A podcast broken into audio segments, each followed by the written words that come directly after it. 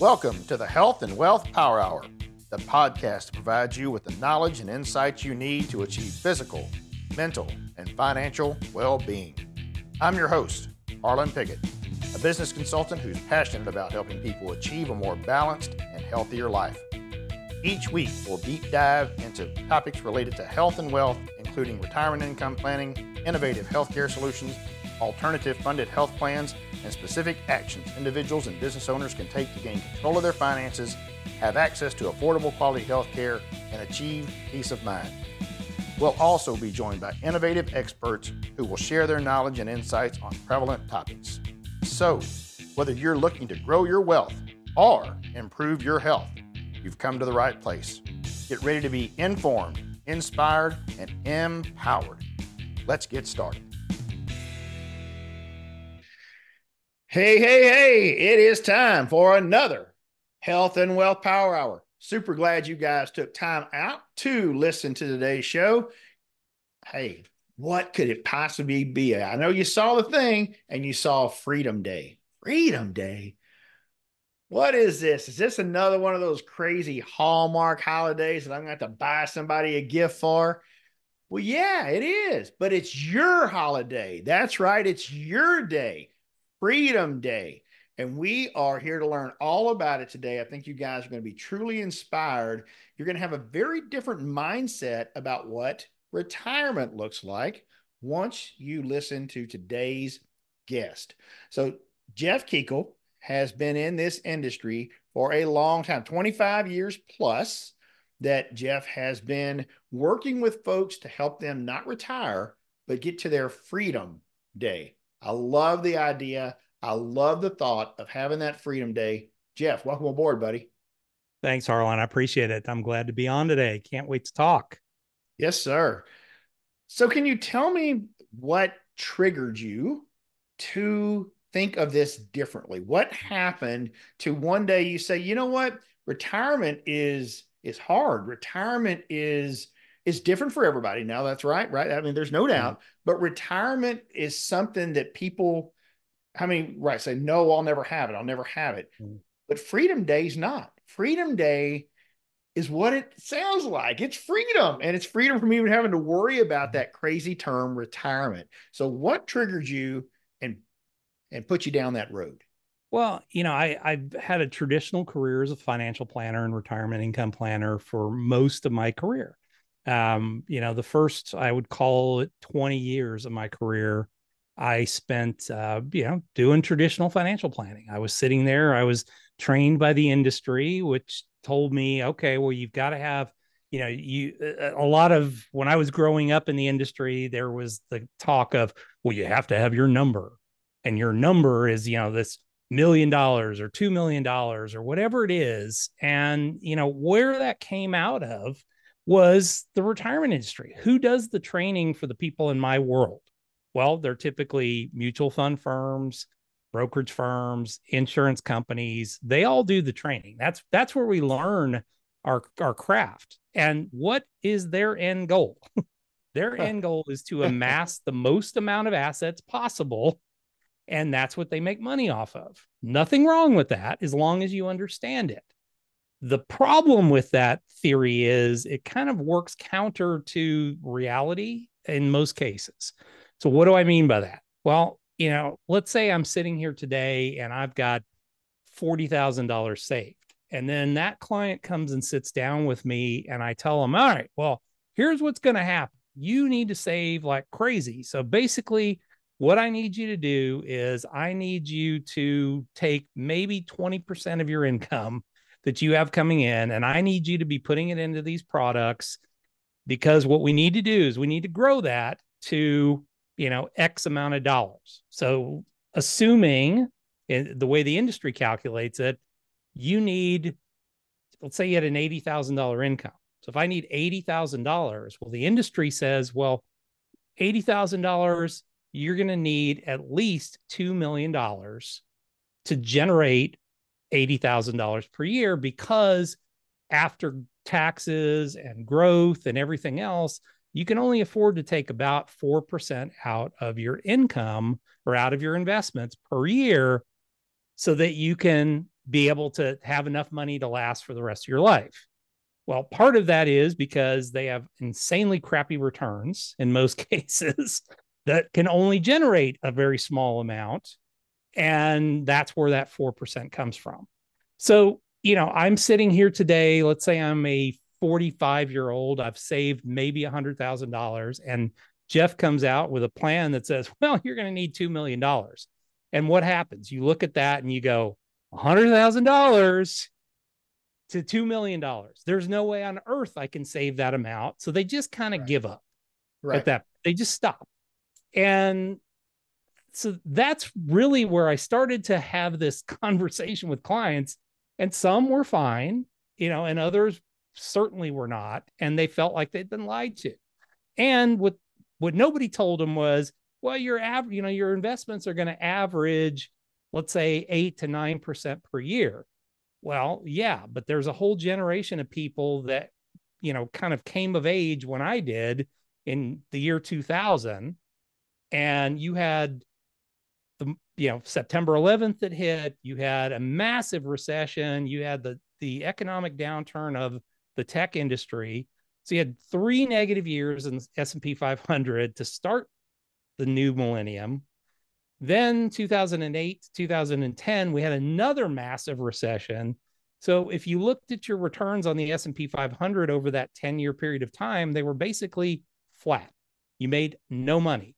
So I gave up 10 whole years of my life and made absolutely no money.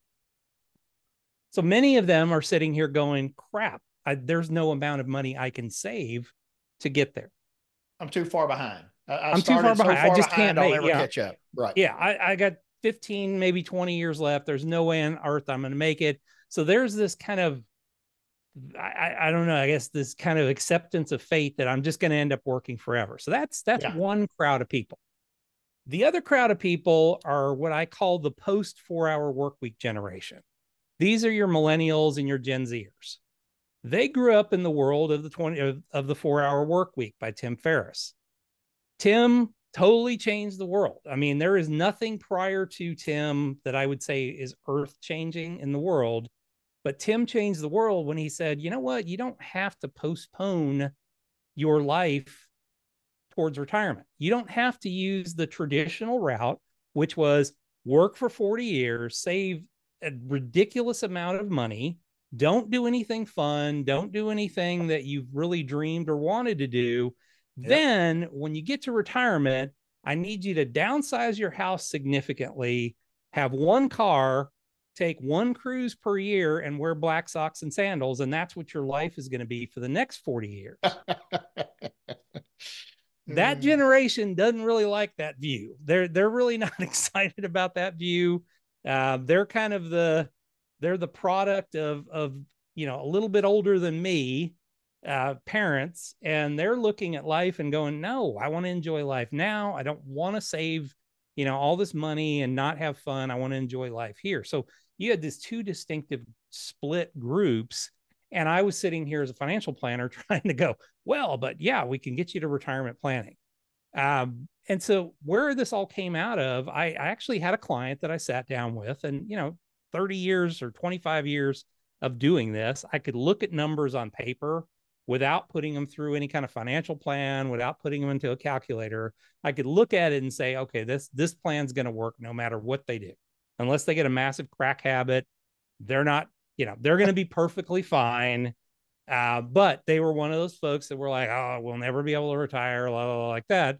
And I, I just looked at the client in, in the eyes and I said, you know what? You reached your freedom day at this point. You've got a work optional lifestyle. You got up and went to work this morning and you didn't have to. And all of a sudden, I saw a smile on his face. And I said, from this day forward, you have enough money that if you go to work and you don't want to anymore, you do not have to be there. Now, this happened to be a college professor who loved what he did. But on now all the world's stress of finances were off of his shoulders at that point. He wasn't stressed anymore. And that guy, he's still working to this day you know he's he's now in his kind of early 70s and he'll never stop working because he absolutely loves what he does but he also loves the fact that school ends right around May and he goes off and travels the world for 4 months and doesn't care if he makes money or not from from his university. And then he goes back in the fall and has fun and then he gets a long vacation that he takes in the the winter every year. And that's perfect. And so i began using that term with clients. I stopped using the term retirement and that's probably the last time you'll hear me say this on this interview. But the difference with freedom day from that word is freedom day when clients look at it it's not something that is time bound so when you think of the r word it's time bound it's this thing that people have in their minds that well i i get to the point where i'm you know i keep working until 67 maybe i can r word earlier but you know i'm probably going to work until 67 then i'm going to you know i'm just going to stop working and then i'm going to go live my life and have fun and all this. Well freedom day is not time bound because freedom day is all about one single number and that's what we call your mri your minimum required income. Once you have that in income coming in you're free. That's your freedom day at that point. Okay and if that number is attainable that obviously mm-hmm. that if that number is only there because you're still working that's not mm-hmm. the number right that's not that's not it because you're you've got to continue to do that day-to-day work this is yep. uh, an income a, a, separate income stream or it yep. is it's something that that's got you that number yeah. that doesn't require you to go to the office every day and put in your that's eight to ten precisely hours. correct yeah okay. so i mean the idea of it is it's creating multiple sources of income. I mean you know what we teach initially gotcha. is start yep. with one. Let's figure something out that that kind of jazzes you a little bit that you can do. It might be a hobby that you can turn into money. Um you know i've i've worked with a lot of people and and talked to a lot of people that you know they always wanted to write a book. Well you know they try to start writing a book and then they get mired into it and they just can't ever get there. But when you show them okay this is how you do it and maybe this is how you do another book and another book and another book and you change your brain around and think from being an author to a publisher that I publish books and I can use techniques to do that. Well, now all of a sudden I get to I get to, you know, be creative, but I also get to make money doing it at that point. And this is something that I can do while I'm still working my normal job, my day job. But there's a there are a million different ways to make money in this world. You right. just kind of have to figure out what what you're interested in or what you want to do or what you're willing to do and start somewhere. And then that gets you going and it gets your your brain retrained a little bit, you know. So we I what I did is I developed what I call the Freedom Day method. And so it's a step-by-step process of doing this. Okay, it so let, us kind of step back in time, yeah. uh, kind of like what you were referring to there's a there's a traditional way that we grew up uh, mm-hmm. i'm i'm 57 so even about same age yep you know e- even in my time frame i was you go to school mm-hmm. then you get a job in the corporate world and if you get a good job when you get right out of school then good for you because that's where you're going to be for the next 30 to 40 years there and you then go. you get to retire this mythical thing of retirement mm-hmm. right and yep if you've got that good corporate job, either it has a pension or it doesn't, has a 401k or it doesn't, or, or whatever that looks like. You know, you're going to rely on Social Security. If it's a perfect world, you got your three legged stool, right? You got your mm. pension, you got your 401k, and then you've got your Social Security. Now you've yep. got all the pieces for your retirement. Mm-hmm. And don't think about really anything else. Maybe you get to have that once a year vacation, kind of like what you're talking about. Maybe. Maybe yep. you don't get to have that for a few years, especially early in your marriage when you got your kids and all those things are happening. That's the way, you know, my parents were. That's the yep. way I was until one really cool thing happened. And that was corporate America decided they didn't need me anymore after 19. and after 19 years, they said goodbye. Yeah. And the kind of broke, broke that 40 year contract that, that, that I had yeah. with them that yeah, I'll, I'll, tell you. Here is an interesting thing. if I would have stayed in that job, first of all, I probably wouldn't have been near as happy as I am. But yeah. that's neither neither here nor there. Uh, next year would have been my retirement. I'd have been able to retire at 58 because of all the years of service. Now, mm-hmm. that's if I had continued putting money aside like I had mm-hmm. and survived all those economic downturns that you were talking about. Mm-hmm. There was a lot, there's a lot that could have happened there. But becoming an entrepreneur was the greatest thing that ever happened. It's mm-hmm. it's it has changed my life so dramatically, made me so much happier, not dealing with all the corporate BS, right? Not having all of those things. And so, kind of like your professor that you talked about, the joy that I have in in what I do. Now, I certainly have not reached my freedom day. I've got to continue to work. I've got to continue to do this. I'm, you know, I'm running two businesses. I can't just step away from that. They won't run themselves right now. I'm yep. working on that, but they won't run themselves yep. right now. You're you're you're running an S business, not a B business. If you if you know that if you know the the the uh, cash flow quadrant from Robert Kiyosaki, you're you're self-employed, so you own a job, not own a business. Right. That's exactly right. At, the, at this mm-hmm. point in time, that's exactly the, the world that I find myself in. Yep. But not everyone can do that. Not everyone is even built that way. There are a lot of people, even people that I worked with, that they left that job and they the first thing they did is try to find them another corporate America job. There was nothing, Absolutely. there was no way. They could yep. not even believe what I was doing. I mean, in other words, it just doesn't it, it it doesn't correlate with them. How could someone can do that? How difficult is it to get through that mindset to help those folks, help people in that world have this different thought, this different mm-hmm. change of mind? Like you said, retrain their brain. Yep. Or is there just a group that they're probably never going to do it because that's just the world that they're in? Well, you know, I, I think anybody can be can have their brain retrained. Sure, uh, I agree. I, I, I truly believe it. Now, I think there's certain people that have an innate drive that are going to succeed. I mean, uh, they're just going to succeed no matter what you do. You just put a plan in front of them, they're going to go. But here's, you know, the the first two steps of the Freedom Day method. So I'll just quickly kind of catch us up to where we're at. So the Freedom Day method's eight steps. The first me- or the first step is what we call calculating your MRI. So it's basically just saying, all right, how much do I have coming in? How much is going out? Yeah, hopefully that the the outside is more than what the ins or the inside is more than the outside. Okay, great. Yeah. Uh, if not, you got to you got some other problems you got to fix. You got to either reduce your expenses or increase your income to balance that out better. But through that process, you end up kind of categorizing the expenses you have by essentials and then discretionary. So what we do is we add up all of our essentials and we put that on the right hand side of the equation and that tells us that is our minimum required income. That's what we abs that's the nut we have to make just to survive. Now it's not the fun stuff it's not the around the world trips and all that. Forget that for right now. We're just focused on that number. So the next step in the process which you know most people at this point in the in my world would go well what you need to do is now get rid of debt and cut your expenses and all that. Well that's all negative stuff. And when you do negative stuff what do people do?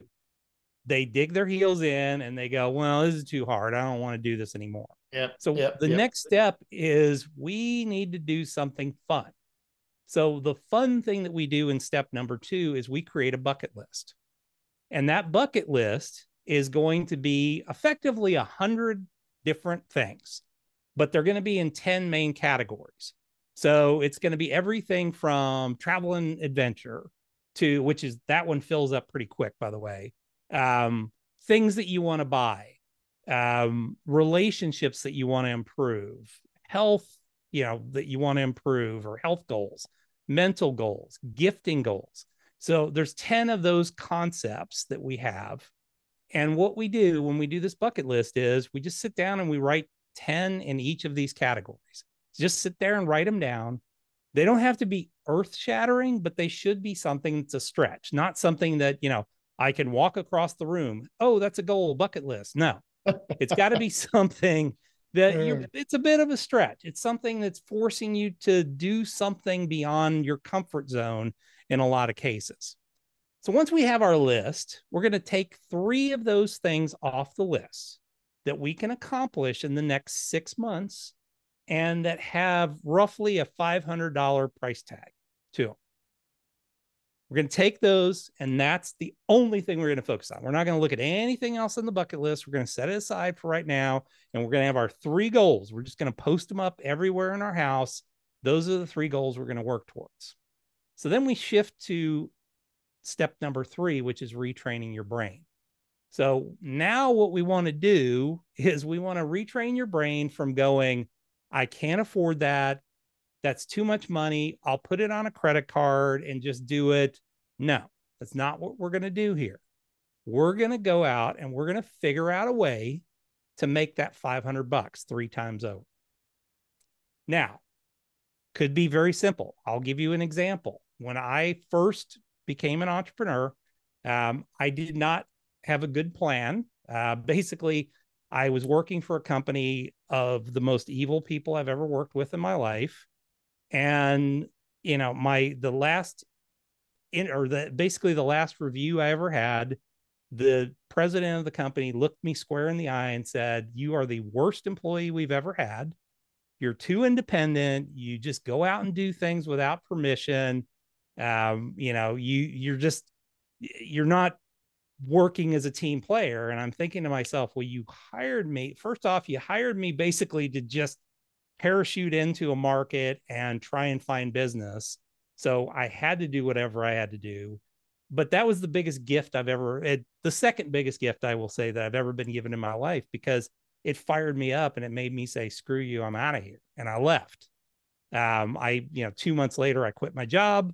I started two businesses together Bad idea, by the way. First off, don't quit your job until you actually have something that's making money. Um, two, don't try and start two businesses at the same time. It does not work. But I, it was something unique to the financial industry. I had to leave there because I would have had to report this other source of income to my employer. So I had to leave. I went to work for a friend of mine in the financial services industry as you know, basically my own business and I I started a co-working space. So for me, this wasn't a fun exercise. It was a oh crap, I've got to make money or I'm going to be kicked out of my house exercise. So, you know, I I came up with a, a plan of attack that said, all right, I need to make at least $200 a day to cover our expenses. So if I do that 30 days a month, okay, I'll be fine what am I going to do? Well, I didn't really have a solution at that point. Um, so many things I had ideas with that I knew were going to take a little bit of time. And I'm like, what can I do today where I have flexibility in my schedule and I can do this? So I decided, you know what? I'm going to try driving Uber and I'm going to try delivering food, something I can literally go online tomorrow, sign up for, and I can start working literally within a day or two. So that's what I did and I would literally get up at four o'clock in the morning, drive people to the airport, which is mostly the only people at four o'clock in the morning that are doing anything, uh, drive people to the airport. And then by usually eight o'clock ish, I was heading back to my office to do my normal jobs. Um, and then at five o'clock, I would leave the office, I'd quickly grab dinner and then I would go out from 5:30 until like seven or eight o'clock at night and deliver food. And I would just do that over and over and over and over and over and over and over again. Seven days a week, I would do it. And my reward each day was that when I hit my $200, I got to go home. And that was my, so that was my fun thing. So the Freedom Day method, a little bit more fun in that we're going to do something we really want to do. And what we need to do over the next six months is we need to generate at least 500 bucks. Remember, I was able to generate $200 a day, working probably six to seven hours at the most to generate enough to be able to make $200. So 500 bucks is not too much to make. You can do that in a multitude of different types of businesses. So, you know, that's a simple solution if you have, let's say, uh, a skill, maybe I'm really good at graphics, maybe I'm good at building PowerPoints, maybe I'm good at uh, digital marketing or something like that. Well, there are sites like Upwork.com, Fiverr.com, where you can go on there and sell your talent to somebody else. So I'm not selling necessarily my time like I've been brainwashed into.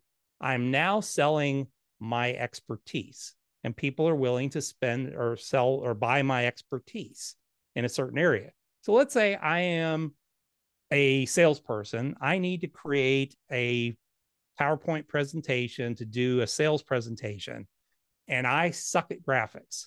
But you have a massively great skill at creating beautiful PowerPoint presentations that really can sell.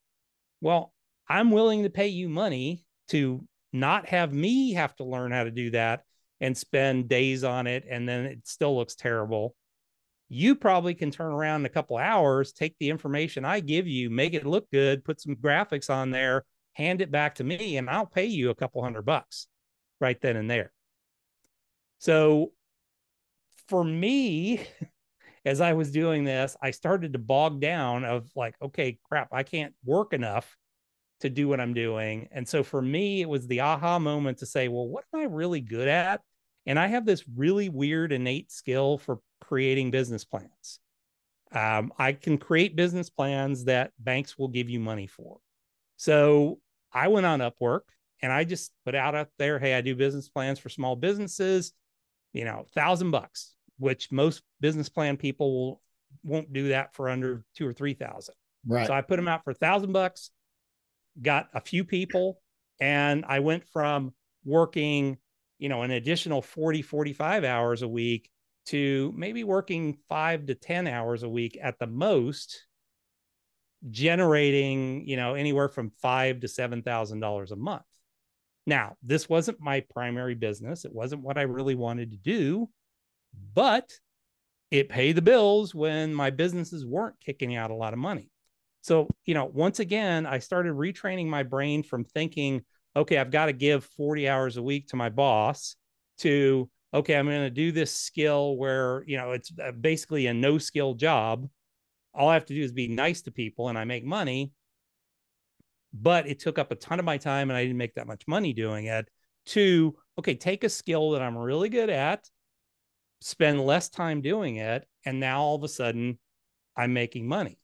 So that money went towards paying my mortgage, paid for our food, you know, gave us the ability to do that. And, you know, that's what I would tell somebody to do is that's going to help you retrain your brain right there. And we're going to use those three bucket list goals because I don't want you to have just one because you do one and you're like, oh, okay, that was great. That's fine. I want you to have three, and those three of, hey, I've got to maybe make a repeatable 500 bucks. Not just a one timer, but I can make a repeatable 500 bucks. So maybe I'm I'm doing, you know, PowerPoints for people and I've got to do 3 PowerPoints to hit all 3 of my goals there. Okay, by the time I've done 3 of those, I start to realize, hmm, this was the one time wasn't a fluke. And right. now I can be successful. Right. That is I, I would say that's innovative because it is in this concept. Yes. It's it's not innovative when you think about people have side gigs all over the place. Absolutely. But building it in the way that you're doing here, that mm-hmm. is very innovative. Yeah. Giving yourself a reward system that's fun stuff you want to do is a good thing. You know, this is where this is the other reason why retirement planning fails is what's your reward system? Okay, yeah. I'm going to I'm going to basically live a pauper's life or live a much lower life for the next 40 years. And then at the end, I have this amazing thing. Well, you know, I, I can't tell you how many people over the years when I would sit down and put together a financial plan for them, and I'm like, well, what does what does retirement look like for you down the road? And you know, they would just look at me like, I don't know. I mean, uh, you know, I'll probably travel, you know, or or my favorite my favorite answer was always, well, what I'm going to do is sleep.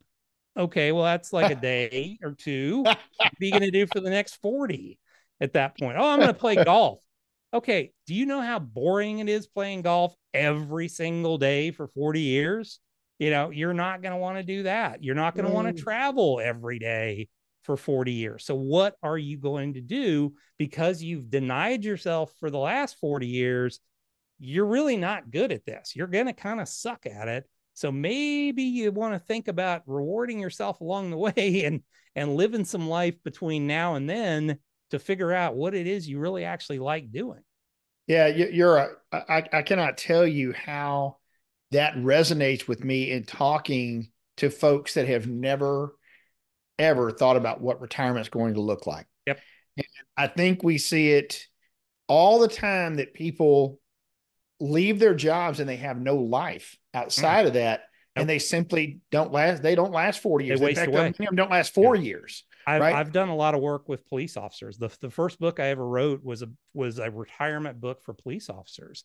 And I cannot tell you how many clients of mine, police officer clients of mine, first off, they they leave the police force and your identity is tied up in a blue uniform. So, you know, all of a sudden you wake up the next day and there is no more blue uniform. And you're way the hell younger than all the other people around you that are retired. So you have no no friends really or, or connections. Your friends are tied up in that world that you were in before. And so they yep. lose their identity. And, you know, I mean, either one of two things happens. They lose their identity and they kind of go downhill. Um, you know, psychologically, they just kind of go downhill. And, you know, there's a lot of alcoholism and divorce and everything else in the police world. I mean, it just it is it's a hard job. It's a it's a thankless hard job. Sure. Sure. Um the other side of the coin is so many times I've seen them kind of fall back into that, you know, oh well, I'm gonna go take a job as a security guard. Okay, yep. back to my identity again. I get to put my that, uniform on. That's right. Or they end up doing something in that world. You know, they go to work for the DA's office or something like that because then they can be comfortable in that little world of theirs and that keeps them going. But the ones that just kind of stop and they don't have a plan or don't have anything that they're going to do, they typically I see them go downhill quite a bit. You know, and I, yeah. I've I've told people over the years I've met some of the youngest 80 year olds and the oldest 60 year olds I've ever met. yeah. Yeah, and you know that's a that's a great example. Uh, I do a lot of stuff with federal employees. Yeah, uh, a, a, lot of uh, I'm on the advisory board for a company that helps them retire and, and okay. helps uh, explain their benefits to them. And my job is to help them understand how their health benefits work. Mm-hmm. But it is amazing to me how many that I talk to that whenever I start asking them, "Oh, what what's your plan?" They have no plan. They have no plan. They don't know what they're going to do. Many of them really don't even have money enough to retire. I mean, they're asking yeah. questions of me, asking how, what's the cheapest possible way they can get through their health benefits. Yeah. And they really don't have even an idea of what it really costs to have health benefits. They don't realize what a good deal they have as a yeah. federal employee and what their benefits are going to be. Or any, they, you know, large, yeah, large corporate. Yeah. You know, company. Yes, like large corporate. Uh, yeah. What do you mean I have to spend twelve hundred dollars a month on on healthcare? I never spent more than two hundred. Exactly. Your company subsidized a ton of it. That's right. And so people don't under understand that part of it because they've never lived it. Corporate America, yeah, exactly same way. Teachers a lot of times mm-hmm. will yep. fall into that same category.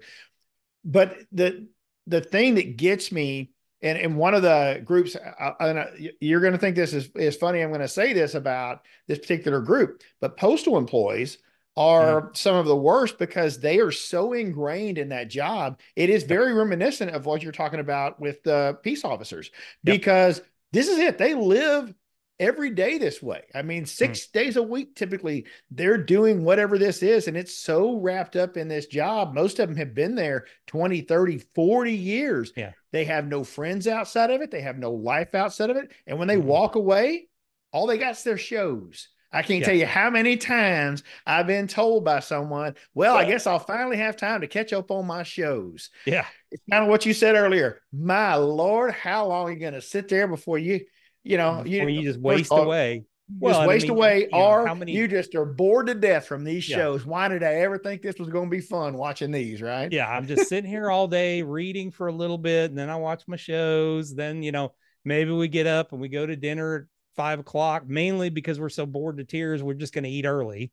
And then we go to sleep because yeah, and then we're gonna go to sleep early because you know it's just like there's only so much you can do. So you know, I mean that's that's where I see the challenge and and yeah. part of the whole Freedom Day method and the concepts of it is okay. It's time to live, and it's time to live. You know, I I I, I tell people to live their freedoms, and and I say there's three separate, unique, distinct freedoms that we have. And most people can tell you, oh, financial freedom. Yeah, great. That's fan. That's great. You should have financial freedom, but you also need time freedom. You know, so that's another one. You gotta you gotta free yourself up to have time to do other things. And then the last of which is freedom of intentionality. And this one's a little bit harder to understand. Um, most of us live you know lives of kind of in the passenger seat. We just kind of let things happen without actively doing something about it. And that freedom of intentionality is being in the driver's seat. Now i'm taking charge and i'm doing things very specifically. And that's another massive mindset shift. So you know financial freedom hmm. that's pretty easy. Once you get there you've got it. You know you you know when there's more coming in than you need to do this and maybe or maybe not you're working at something that time freedom is a big whammy for a lot of people because they've never had control of their time before. So they're you know they go watch their shows or they go to the bar and hang out because you know that's i'm filling my time and that's why a lot of people aren't successful starting businesses because they don't know and don't understand how to manage their time. They they can't be their own boss and tell themselves, "Hey, you got to get up and do this," or "You've got to, you know, here's the tasks that need to be established." I mean, they'll they default to, "Okay, here's all the tasks that are easy that I don't really have to stretch." Um, like the old expression, you got to eat the frog. You know, what's that frog you got to eat every day that probably doesn't taste real good? It's hard to get down, but it's the one thing that makes you successful. They don't want to do it. Well, you've got to control your time to be able to do that. And then that intentionality is saying, okay, I'm going to take an active participation in my life instead of just being a passenger or being passive and just letting life kind of hit me in the face. That is absolutely imperative. I Mm. That of all the things that you said, I that I think that is the one big thing that I will say I took away the huge difference between corporate world job mm-hmm. where you had no control. The day to day came. I, I, mean, let's let's be honest. You do have some control there, depending on your job. You have some control. You have some time management that you can do this or that. But mm. that I am the uh, the master of my own destiny. It ain't there. No. It ain't gonna. It ain't there, and nope. it ain't gonna be there. It's when, but when you're an entrepreneur or when you're doing these. Okay, so let, us step back to what you said earlier. You can mm-hmm. still have that regular nine to five job, but have that Absolutely. side gig where you are the master of your own destiny. That's yep. what this is talking about. Now you can control that, just like you did the very first thing you did. I can mm-hmm. drive a car. Yep. I'm a friendly guy. I can mm-hmm. take people from their house to the airport, from the airport to their house. I can bring them some food. These are things that I can do. I have this ability. Yeah. Is it the most fun I've ever had in my life? No. No. But I, here's the other thing you were the master of your own destiny because you chose the hours you were going to do it and you mm-hmm. had the number you were going to reach that allowed you to quit that day. Yeah. You also never stopped looking for another way to replace that with something you had even more control over. Correct. And allowed you even more freedom of your time. Better time, better spent time actually that enhanced you as a entrepreneur and mm-hmm. as someone develop in this case developing those business plans because you're only going to hone your skill to make it better by repeating this and be doing it mm-hmm. successfully yep. Uh, yeah maybe you would have become a better driver by what you were doing but how much is that going to help you in the long run right how much is that going to help yeah. you gain more more money yeah, i mean you know it, it's funny i i went uh it was this is during the pandemic and yeah. um, I was I was traveling, I think, to Florida or something like that for an industry conference, and uh, so I'm riding with this guy. He's a uh, Uber driver. He's been doing it for a little while, and you know, I mean, it, you just tell somebody's got, you know, he just is well put together. He's you know, nice hair, um, you know, nice shirt, kind of button down shirt and all this, and so you know, we just start talking, and I was like, well, how did you get to do this? And he goes, well, here's the thing because I was a corporate accountant. So goes, I, I this is what I was trained to do. He goes, I was making a pretty decent living, about 80, 80, 90,000 dollars a year.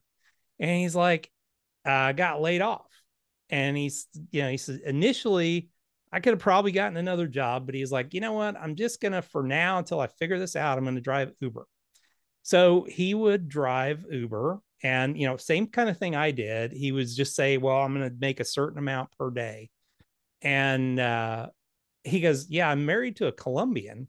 So he goes, What I do is I work from March until about November ish. He goes, I work, you know, pretty good. And his day typically started early. So he would do like a couple airport runs. He would work around town in the morning and all that. And he'd make his money. And he was a fisherman and he lived on a lake up to the north of where I live. And he's like, Yeah, he goes, So, you know, maybe around noonish, I would make, you know, my my income number for the day. And he's like, I head back and I go fish for the rest of the day and have fun. and then from November to March, he and his wife would just leave and they'd go down to to Colombia for the winter and hang out with her family and he would fish all the time and do all that kind of stuff. And then he'd come back in March and start this whole thing. And he's like, I really can't find a job that's going to let me do this. Exactly. and I was like, Do you mind telling me how much you make doing this? And he's like, I make the exact same amount of money that I made before doing this, but I have all this, all these freedoms where I can work, you know, and all that type of stuff. So could he make more? Sure. He probably could have made more. Could he done something else? Yes. But for him, it was the ideal situation to be able to replace his income. Now, let's kind of step back out. So, you know, when we when we talk about the the freedom day method, you know, we left off at step three, which was, you know, we're going to retrain our brain. Step four is we're going to get out of debt using the debt snowball method. And so, what is that? Uh, I learned it from Dave Ramsey, but debt snowball is basically you're you're never going to be free if you have debt.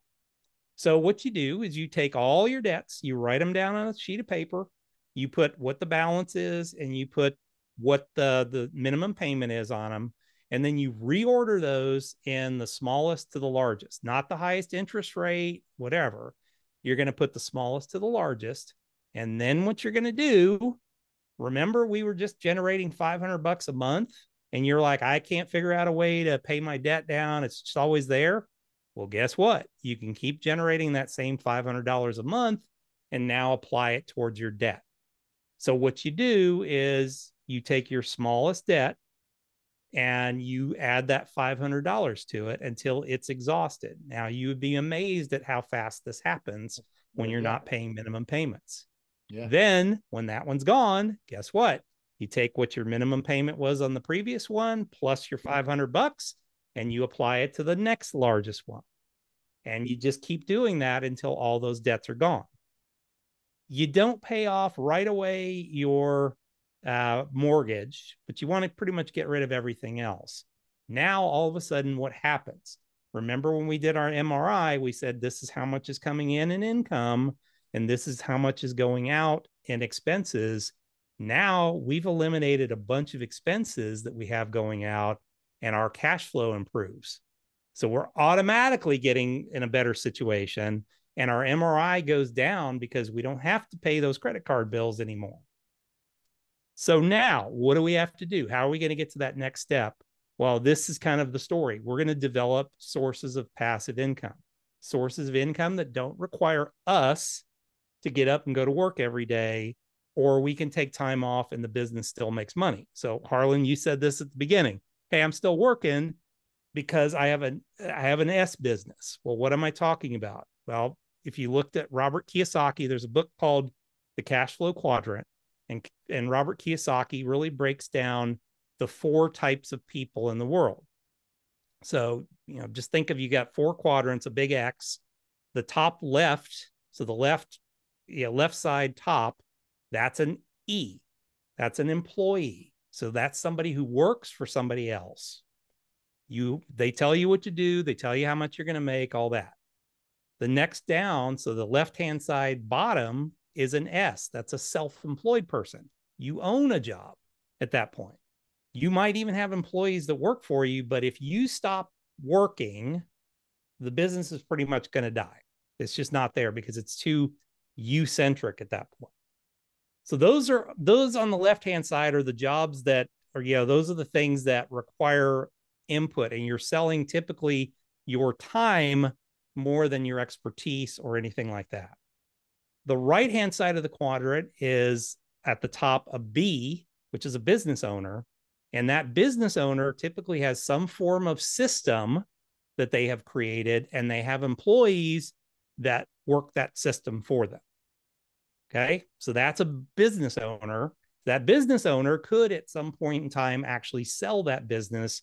But more importantly, that business owner can actually take time off and the business keeps running. The bottom quadrant are the eyes. These are the investors. These are people that take money and they turn that money into more money. So they use their money to make money at that point. And they're they might be investing in businesses, the stock market, could be anything like that. Now you can be an E and an I in a lot of cases, but for most people, that I is, well, I'm dumping all my money into a retirement account and I really can't use it. And I can't make my situation better until I reach a specific age. When I when I my contract with the government says I can bail out. Right. I can yes, now I can get this money without a penalty. you got it. So I've got that. So I, I, you know, ideally everybody should work to be on that right hand side of the cash flow quadrant, either a business owner or an investor at that point. It just depends on how much time you want to put in to create those. So now back to the situation. So when I was doing my business plans, you know, other little side gig business wasn't really meant to be, it wasn't my career by any god awful way, shape, or form. And it was boring as all get out because I was doing the same thing over and over and over again. And I don't do well at over and over and over again. I, I tend to go crazy.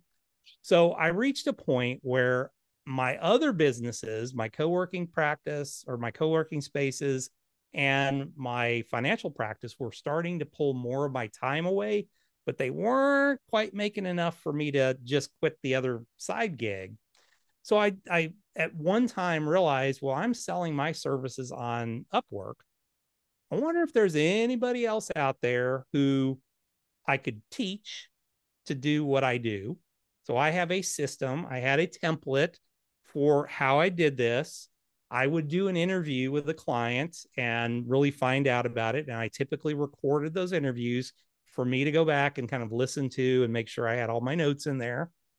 So I found a gentleman in India who was an MBA graduate, spoke fluent English because he lived over here for many, many years, went back to India, MBA, fluent in English writing. I mean, you couldn't tell my writing from his. In fact, I think his was a little bit better than mine sometimes. Um, and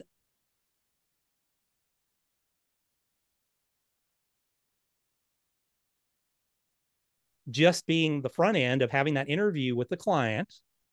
And I would take all that information, I would hand that off to him.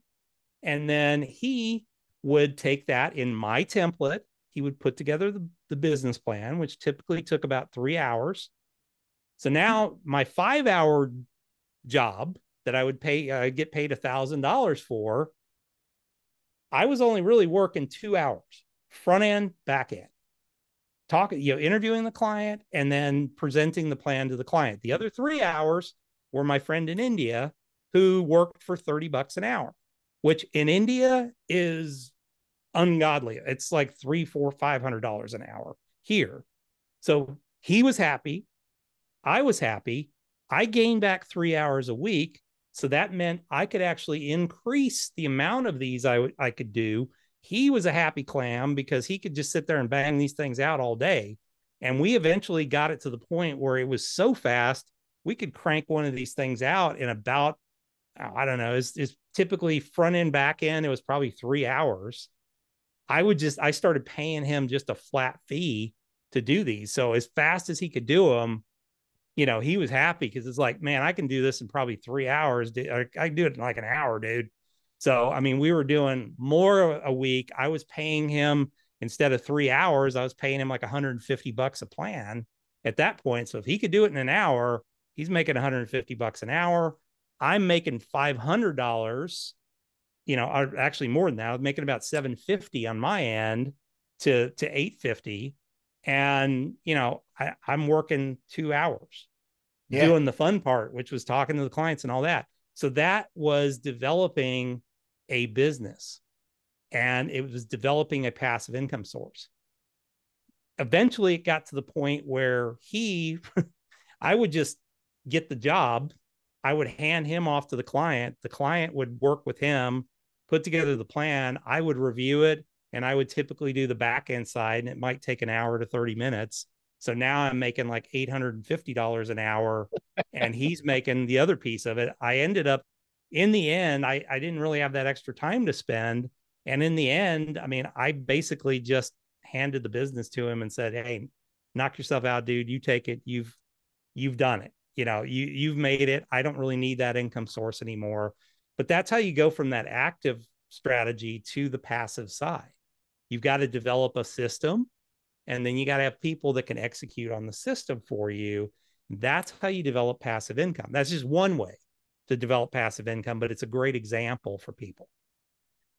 Yes.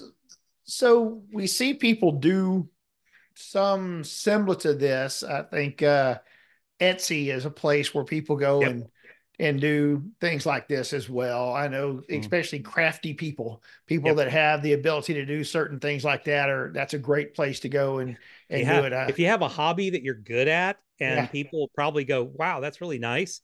Probably there's a lot more people around the world that are like, "Hey, that's really nice." Yeah, and I don't think a lot of people even thought of those type things. My yep. my mother in law is very talented in in mm. crafting mm.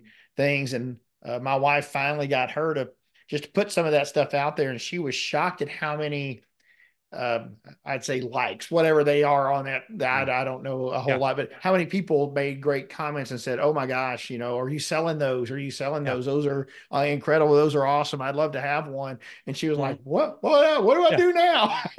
Oh crap! Now I'm a now I'm a success. I don't know what to do. I can't production. Yeah, that's where production bogs up because I I can't figure it out.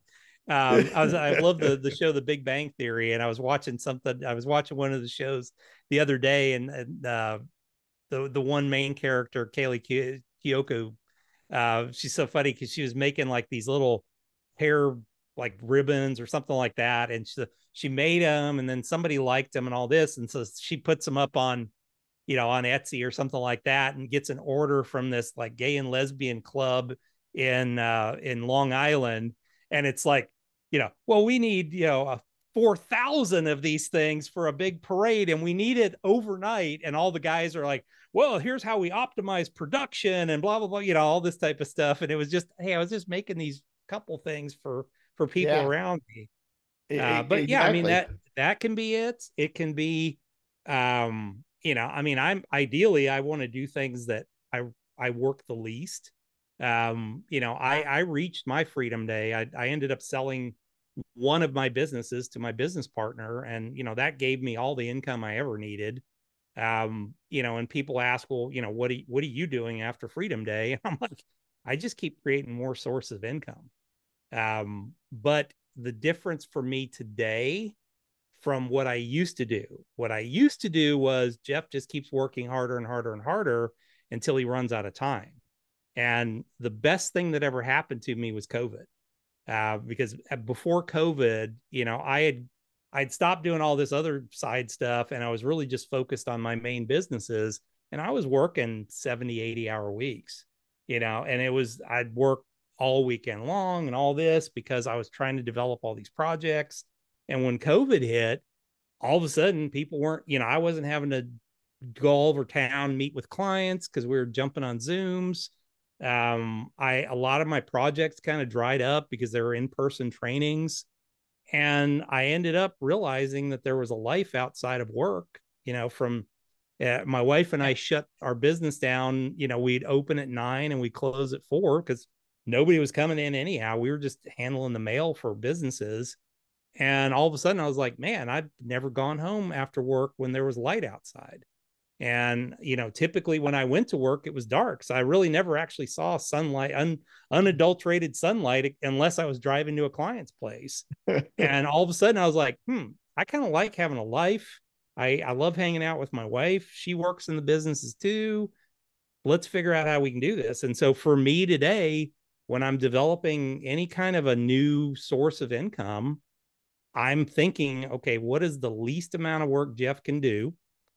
What is where can I I, I will only do businesses that I work the least amount that I can possibly do, and I really have an unlimited amount of ups, you know, uh, upside, you know, on the business, and the business has to be able to be done from anywhere in the world that I have a a connection to the internet, and that that's my only rule for businesses today. So you, w- w- before we got started today, you mentioned something that is uh, pretty impressive, and that is that you are wrapping up book one mm-hmm. of 24 scheduled books that you are going yes, to write this year. Uh, this is obviously another one of your little uh, side gigs to help mm-hmm. uh, another one, one of stream. yeah one of my five sources. So I, I set a goal this year, um, and if you ever look, if you're ever to see the inside of my office, have this huge poster board up on the wall that's broken down into 13 weeks and 10 different categories. And what I do is at the beginning of every quarter, the beginning of the year, I set a goal for myself of what I want to accomplish. I break that down quarterly. And then I go to my quarterly board, which is up there, and I have a whole bunch of sticky notes. And so I sit there for about two hours and I, I break down, okay, here's each goal that I need to accomplish before the end of this quarter and then I take sticky notes and I put it up there like here's everything I need to accomplish step by step by step over the next 13 weeks to get there. So my goal for this year was I set a big BHAG goal, which was I call it my five by 10 year. And my five by 10 year is I have five distinct separate income sources that come in. And I want to every one of those to be at $10,000 or more per month this year. And so that's one of which is the publishing operation of my company. And when I set my goal for the beginning of the year, I said, well, if I just publish one book a month, I probably can get close to that number by the end of the year. Um, I'm writing in, you know, in categories that are pretty good.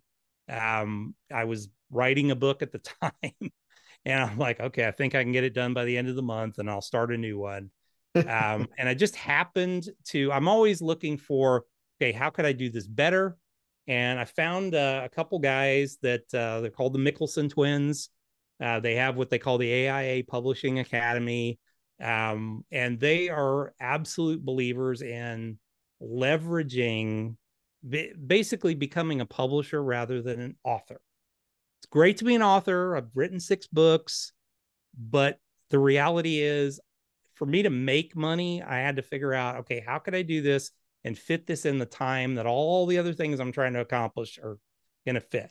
And so this was another one of those things. How can Jeff work as little as possible to generate the maximum effect? And so I said, you know what? Based on what their strategy is, and, and I'll just tell you, it's a combination of using artificial intelligence to do a lot of your research, to do a lot of your planning, and then hiring a ghostwriter to do most of the work.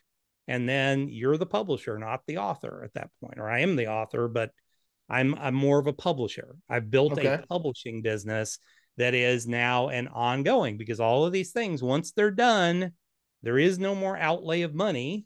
It's only income that's coming in and it's repeatable income if done correctly, it's repeatable income that's going to come in literally for the rest of my life or until that book kind of plays itself out and then I'll refresh it and do something else with it. Um, but I mean, that easily doing the calculations, I mean, one, their program is very straightforward and it's very repeatable. It's just literally do all these things, rinse and repeat. Um, I realized, wow, I can actually do two books a month with this strategy, not just one book a month. And that was, you know, that was my moment to say, okay, if I just keep doing this, uh, sorry, I've got to plug my computer in real quick. No worries. But if I just keep doing this, you know, I'm going to hit my revenue goal massively in that area. And that revenue goal, that generation, is going to feed a couple of the other parts of my business that I invest in with investments and in real estate. So those are, you know, that one business is going to feed other businesses, which then in turn are going to feed back in to the whole system. And that's how I'm going to hit my my five by ten this year. So in December of next year or this year, I plan to pretty much coast to the month of December at that point because I should be at my 10 grand in all the businesses by then. I'll spend pretty much most of the month of December kind of planning out 2024. And most likely I'm going to try and shoot for doubling again at that point. But I still work half a Friday. I only work four and a half days a week. I don't work weekends unless I'm unless I'm doing a fun project that I enjoy or training. Um, I don't work weekends. I don't have to work weekends. I, I choose to um, you know, and I, I live a really, really, really good life. And I really I live a happy life with my wife and we go knock out our bucket lists. You know, we live the bucket list lifestyle and we live the freedom day lifestyle. Um, we took two weeks off, first two weeks I've ever taken off as a business owner, took two weeks off, went to Europe, bucket list trip, did all the Christmas markets, you know, actually went to places behind, you know, we all grew up during the, the, you know, um, during the, the Cold War. So, you know, we wouldn't have been able to go to Prague or East Berlin. We went to Prague and East Berlin. So we checked all these little things off of our list. And, you know, that was my second trip overseas. We, we spent a week and a half in, in uh, London earlier in the year. I mean, who, who takes two trips like that in a year? And before I'd been worried, oh, you know, I, can I take time off? Can I be away from the office? Yeah. And this time my test was can I do one of the stock trading or option trading strategies that I do? Yep. I, I trade every Friday and I traded on the Friday that I was over there, actually, two Fridays, one of which I traded at four o'clock in the afternoon from a bar in Prague. Um, life is good. So I, I proved that and I bought two pieces of real estate while I was overseas, you know, and completed the transactions while I was overseas and even sold one of which within a week overseas without me even being on terra firma. So, you know, that's that's living the buck uh, yeah, that's living the freedom day lifestyle. Yeah. At that point. So in this concept, we talked a lot about what this looks like and yep. you've even you know mentioned certain groups of people that have kind of pushed this right you talked about you know millennials mm. and gen z who don't yep. want that traditional life and that four day mm. work week really changed it but who who is the best fit for this and, and when i when i say that if you were looking for the perfect client and you've you've got the your book coming out here mm. uh, pretty soon when is that book going to come out right it's it's uh, freedom day out yeah, we should be out mid February 2023 okay. or 2024. yeah, so so Jeff's book is is titled Freedom Day: Plan Your Exit from Your Job or Business, and it will focus on these techniques plus the the entire. You, we've went through four of them, but the, all eight of them will be. Uh, covered yep. in depth, right? And, and, I know the easy answer, Jeff, is that everyone should buy the book, and mm. I, I, know that's what you want. Everybody, I, I know that's what yeah. you want, but let, let let's be realistic who is the best person to go down this pathway to read this book in your experience who will most likely get the most benefits from it? Probably i would i mean my target audience for the book my avatar for the book are people that are about mid 30s up to 60s up to early 60s um, why am i not targeting the millennials and all that? Their life hasn't sucked enough yet for them to truly appreciate why they need to do this. You know, they they basically have a life where they don't have a house, they don't have kids, they don't have all the things that that don't just drag us down, but they, you know, I mean, they're they're the things that we all do in life. So life hasn't sucked enough for them yet. They can basically just work a job for, you know, they can work at a bar for, you know, six months, make enough money, and then go live in Phuket, Thailand for you know less than 500 bucks a month and and stretch that money out forever um you know once you're in your mid 30s typically you have a family at this point and you know life starts to royally suck from a business perspective or a job perspective because you're like crap now i got kids. I don't i can't make enough. Maybe i need to take a second side gig. Maybe i you know i'll take another job which means that i leave my job you know working 40 hours a week and i go work another job for 20 hours a week and so i just get beaten down at that point and you know i i it life just sucks that way yeah. um the other side yeah. of the coin are those people that are like oh crap i'm not i didn't save enough i'm hitting close to 60 and there ain't enough time left to to get to the number that i need to so for those people it's more of a it's not so much life sucks but it's life has sucked and now I've got to make some huge changes and I've got to be really motivated to get them done. You know, if I'm in my 80s, eh, it's probably not the thing for me. You know, I'm I'm probably not going to be there. But you know, that's that's the target audience. It's who the book's written for. You know, I always say the book is written for me. Um, I it's written for my the 35 year old self. It was written for my 45 year old self, and it was written for my 55 year old self, which is me today. You know, I'm 56 years old. When I, if you'd asked me when I first got into the financial services industry, when I was 25 years old, you know, when I did my own plan back then, I said, well, I wanted to be retired by the time I was 55. Now, I get into my 30s and early 40s and I started businesses and my retirement fund got used up and all this stuff. And I realized, crap, there's no way it was going to happen and you know god has a sense of humor sometimes and no matter how you know god god helps all fools and blind dumb luck some just hard work and all of it kind of worked out to where 2022 the year i turned 55 i i reached my freedom day june 28 well i i say 7 1 that's because when i founded my new financial practice was 7 1 2022, that was the year I turned 55. And I had a work optional lifestyle at that point. So once again, it can happen. It just, you know, it might take a little bit. For me, it was seven years from start to finish um, of blundering around, screwing up, wasting money, burning up my retirement funds. Um, and, you know, I still managed to figure it out. And seven years later, you know, my partners bought me out that sold you know one business and generated a a windfall for me. And you know i've sold a couple of other businesses in that time closed a couple that were taking me too much time for me. And once again now i'm optimizing my world by you know i what do i do today? I build new income sources for myself. Um and then i go play. There you go what a what a great thing to have as a, a goal. Mm-hmm. I, I really like the concept of what you've done and what you've built. And I think that this is a it's certainly workable eh, for a number of individuals.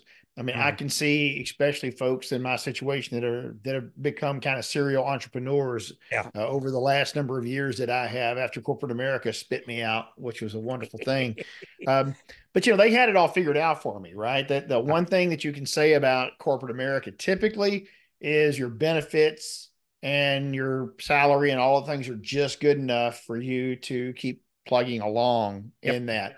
Now, that is one of the things I will say that some of these newer generations are just not satisfied with, right? They're mm. they don't let themselves get caught. They'll jump jobs in a New York minute. They have no loyalty. They don't care. It's not always about the money. It's about I, I don't feel respected or I don't feel like I have enough freedom, so I'm out.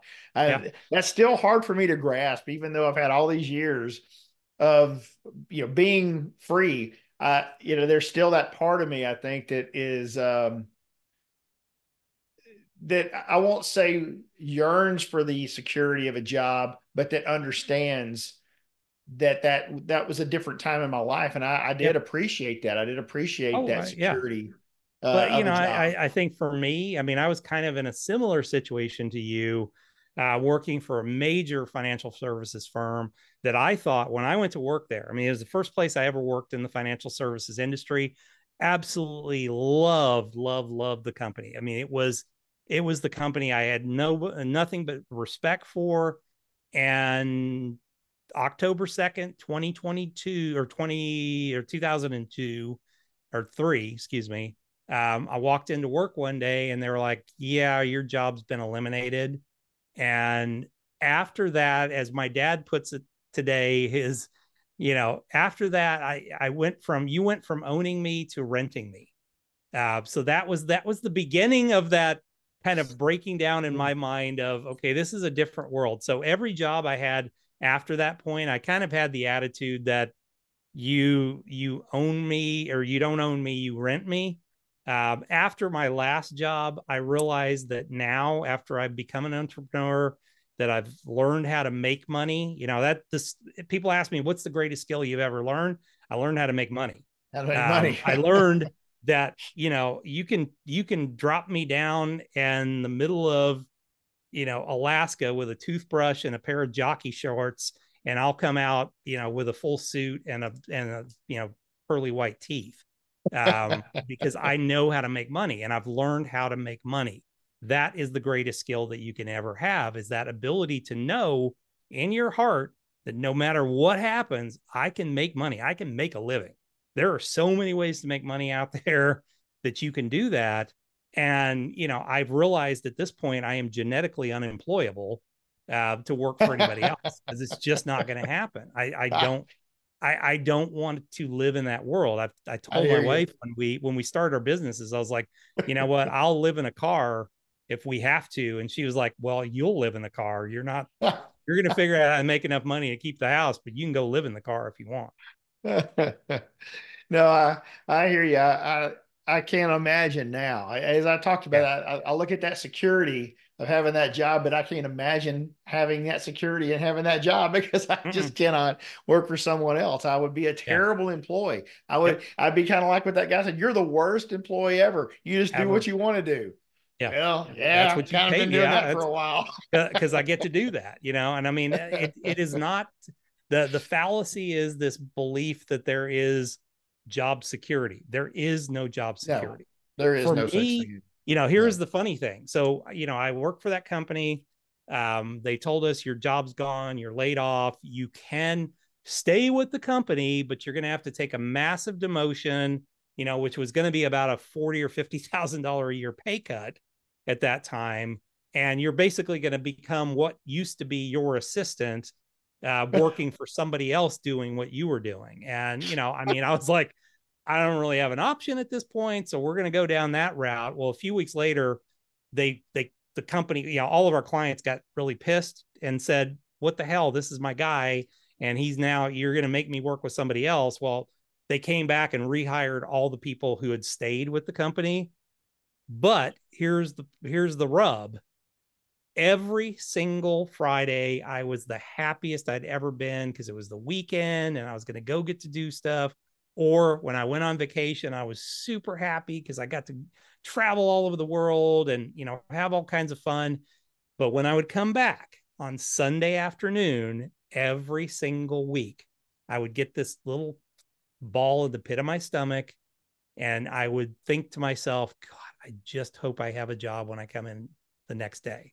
And I would yeah. walk in and I would touch my badge to the door and just cringe, worrying about it. Now, stupidly, they're going to let you in so that they can take your badge away. But exactly. I had that thing, you know, and it was that feeling. And then it was like, oh, okay, I got in. I'm good. It's, you know, I'm good for another week until it gets aside.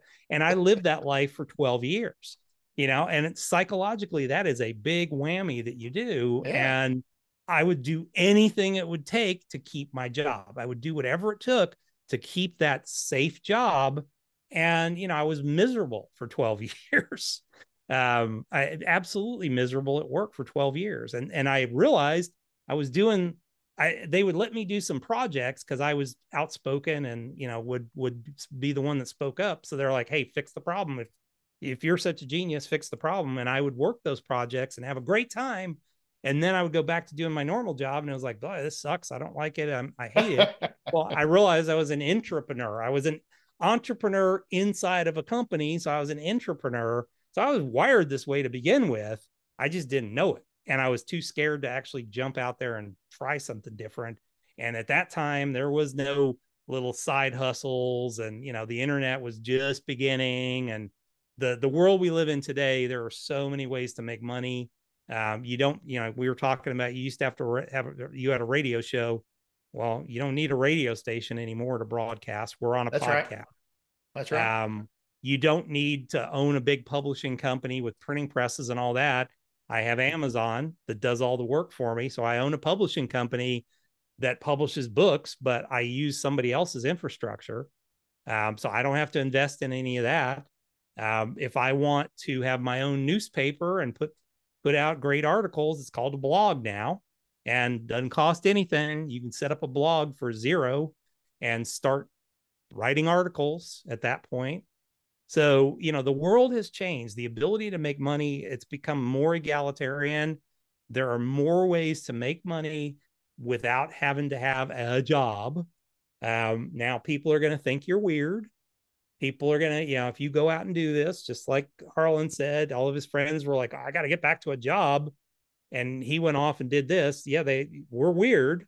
It's okay. It's good to be weird um, because the weird actually run the world.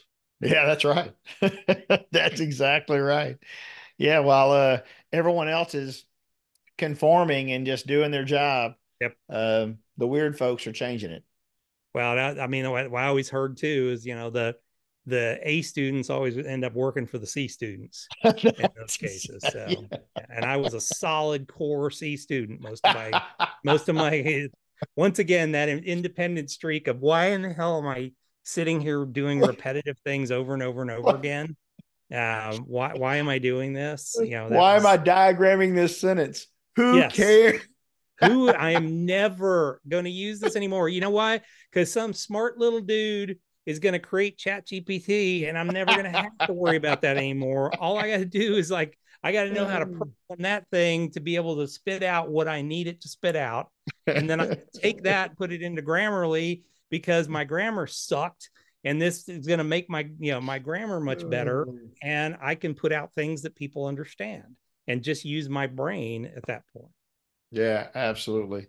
Well, Jeff, I, I really appreciate the time we spent together, man. I'll tell you, this is a very innovative concept, a very different idea from what I've heard because typically mm-hmm. I've talked to people that go down that traditional route and you yeah. have a certain savings and eventually someday you'll get to have the R word, right? You'll get to have that retirement.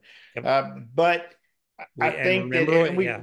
we hear about the, it all the time these days. We hear all of these folks that, especially millennials right now, that just truly believe they'll never have that opportunity. Yep. And so this doesn't just, it doesn't change that. What it does is it gives it hope, though. It says, what, stop striving for something that you don't believe in when at that age group in particular, my gosh, there is so many ways that those folks can make money uh, that we never yeah, had that opportunity when we were that age. They're not Jeff. smart enough to do it at that point. I mean, they're they're smart enough to say they don't want it, they don't want that 40 year lifestyle, but they're not really they're, they're smarter than they think they are. Um, I like I said, I think it's the people who get to that mid 30s and have a couple kids that realize, wow, this is going to suck because this is another 20, 25, maybe 30 years I'm going to yeah. have to work yeah. to, to hit that goal. And wow, how am I going to do that? I, I don't even have an extra 20 bucks left over at the end of the month. How am I going to come up with enough money to to hit two million dollars just so I can meet my goal at the end. I mean, it's the the reality right. is the system is broken, and I'm telling you this. Um, I call it, you know, so you you read out the the name of the book, and actually the book name changed. It's okay. now called the it's now called the retirement trap because it is it is a trap. I mean, it's it people think that it's going to work and it ain't going to work. I'm telling you, there I can show you the math that it is impossible for you to make what you're making today. You cannot save enough to get there. It's just not possible. Um, so all that's going to happen is you're going to have to massively decrease your lifestyle. Uh, well, that's what they tell you, right? Yeah, that's what that's actually what they tell you. They say, yeah. okay, you know, your your goal should be to to live on about 60%. Remember, you won't have the same bills. You want to that's just Yeah. what they do to encourage you. And then they come up with numbers but well, let, let's talk about 2 million. If you're thinking 2 million right now, you're probably way off by the time that you would actually retire. If, Oh, you're if you're in your close. 40s right now and you think two Yeah. million is going to be enough, it's it's not going to be close. Look at Well, just what inflation's done over the last couple of years and the cost of groceries. Hmm. Just look at simple things. We're talking about basic needs and the cost has risen in those. Yeah. So Well, and, and your average person has saved maybe a hundred thousand at that age, maybe. And I mean that's Maybe. that's a big maybe. that's Um, that's if their parents mathematically it is not possible. I Right. don't care what kind of investment returns you may or you think you're, you're going to make.